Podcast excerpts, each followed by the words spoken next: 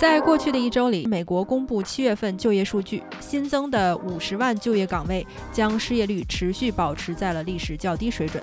然而，股市却在就业数据公布之后不升反降，显示出投资者对于美联储的持续提升基准利率、抑制通货膨胀的预期和市场的恐惧。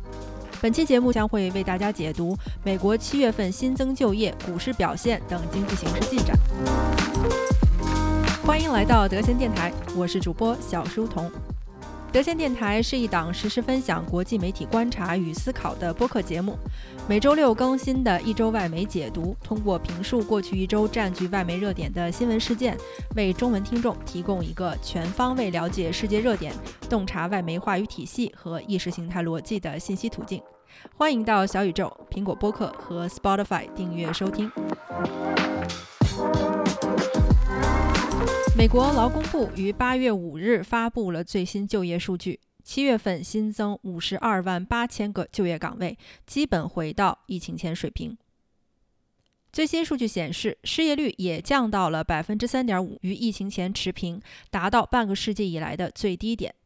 此次新增岗位的增长速度比二战以来任何经济收缩阶段的涨幅都要大。而劳动参与率，也就是正在工作或寻找工作的成年人比例，较六月份的百分之六十二点二下降到百分之六十二点一。七月份平均时薪较上月继续小幅度上涨，比去年同期上涨了百分之五点三。新增就业岗位广泛分布于各个行业，尤其是休闲旅游和酒店业快速上升，餐饮业也在不断恢复。医疗卫生和专业服务行业的薪资水平也在上升，其中包括部分白领岗位。一些对美联储加息反应较为敏感的行业的就业表现也维持稳定，建筑承包商、制造商和金融服务企业纷纷提升薪资水平，增加就业岗位。即便美国经济连续两个季度下行，消费支出开始放缓，面临经济衰退的危险，但大部分企业仍然在增加雇佣数量。总体就业水平几乎已经恢复到了疫情前水平。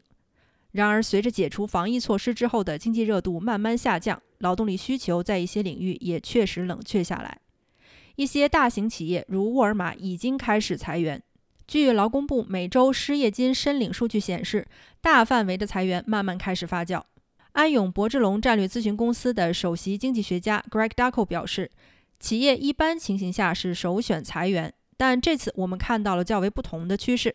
大部分企业先选择放缓雇佣速度，之后是有目标的停止雇佣，再然后是小范围内裁员，最后才会是大规模裁员。美国的就业水平在保持了九个月的高增长之后略有下降，然而目前市场上的岗位空缺仍然超过失业人口数量。美联储官员希望能通过连续的紧缩货币政策，抑制四十年来最严重的通货膨胀，促使美国经济软着陆。美联储主席向媒体透露，就业市场上的岗位空缺数量可能会在短期内迅速下降，但同时并不会造成大规模裁员。目前为止，平均每周裁员率在缓慢上升。有数据显示，受到影响的大部分为对利率较为敏感的科技和房地产行业。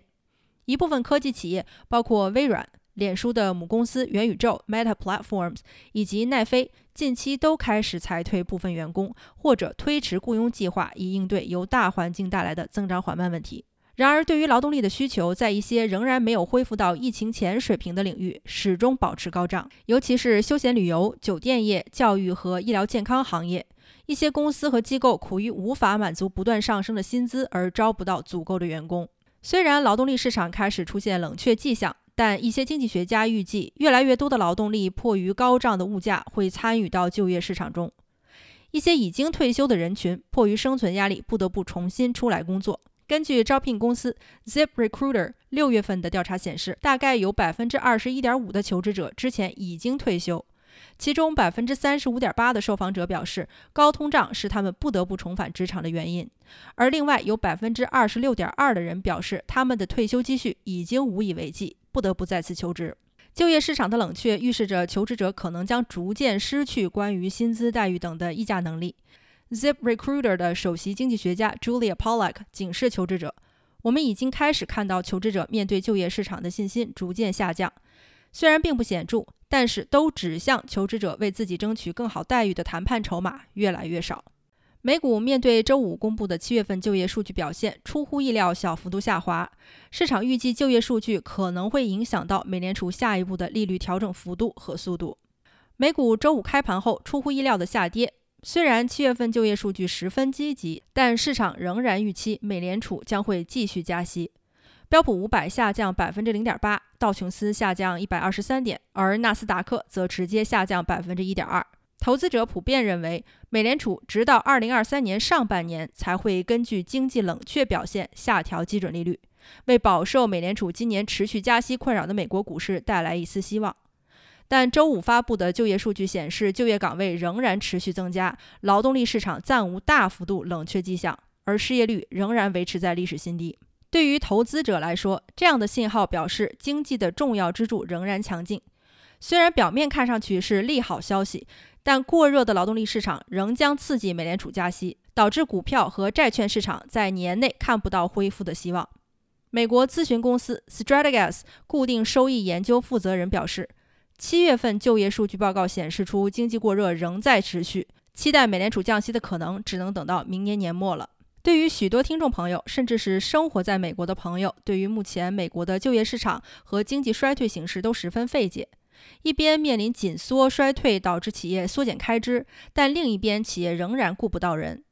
华尔街日报》在八月五日刊登的一篇报道，题为“为什么经济衰退风险上升，企业还在雇人”，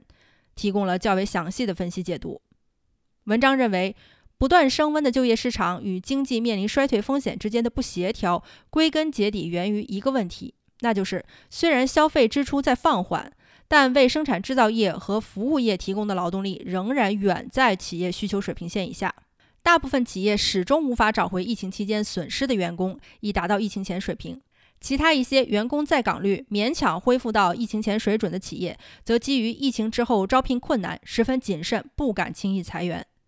一些经济学家认为，强劲的就业市场让美国经济下行的压力在一定程度上得到了缓解。联信银行首席经济学家表示。目前市场对于劳工的需求仍然十分巨大，劳工即使暂时失去了工作，相比以往的经济紧缩形势，也可以相对较快地找到新工作。这会打破经济下行阶段由于失业造成的消费支出降低、企业收入受损，进而导致更大规模裁员潮。一般在经济衰退时期，企业倾向于根据需求降低而采取裁员措施以节约成本。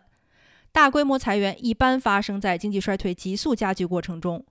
在二战中，美国经历的几次经济衰退都伴随着失业率的上升。然而，没有人能准确预测美国经济是否会急速下降，进而导致消费支出锐减。但如果这样的情形发生，几乎可以肯定，大规模的裁员将紧随其后。一些经济学家认为，七月份的百分之三点五的失业率还需要再提高，以协助美联储将通胀压缩至目标百分之二。根据一项美国中小企业业主协会的调查。今年六月份，针对企业主对未来经济形势信心的调查，达到了该协会成立四十八年以来的最低点。但超过一半的企业主表示，他们在七月份仍然开放岗位招聘，这也仅次于该协会有史以来的最高纪录。一些经济学家认为，企业可能为了避免承担再次雇佣的成本而选择不进行裁员。根据美国经济分析协会经济学家 Susan Stern 分析表示。如果告诉企业主用工短缺可能会持续相当长的时间，那么企业主则会倾向于过度雇佣人力，而过度雇佣导致的成本上升又会抵消掉利润。当企业意识到利润下降时，又会解雇人力。一些零售企业已经出现这个现象了。对于持续鼓吹就业市场稳定、经济衰退不存在的拜登总统来说，七月份的就业数据显然为他的经济政策提供了有力支持，但仍然无法得到有效抑制的通胀率，让拜登的经济提振方案十分尴尬。《华尔街日报》在八月五日的报道，副标题为“总统和他的经济顾问一直强调经济形势比新闻头条报道的要好”，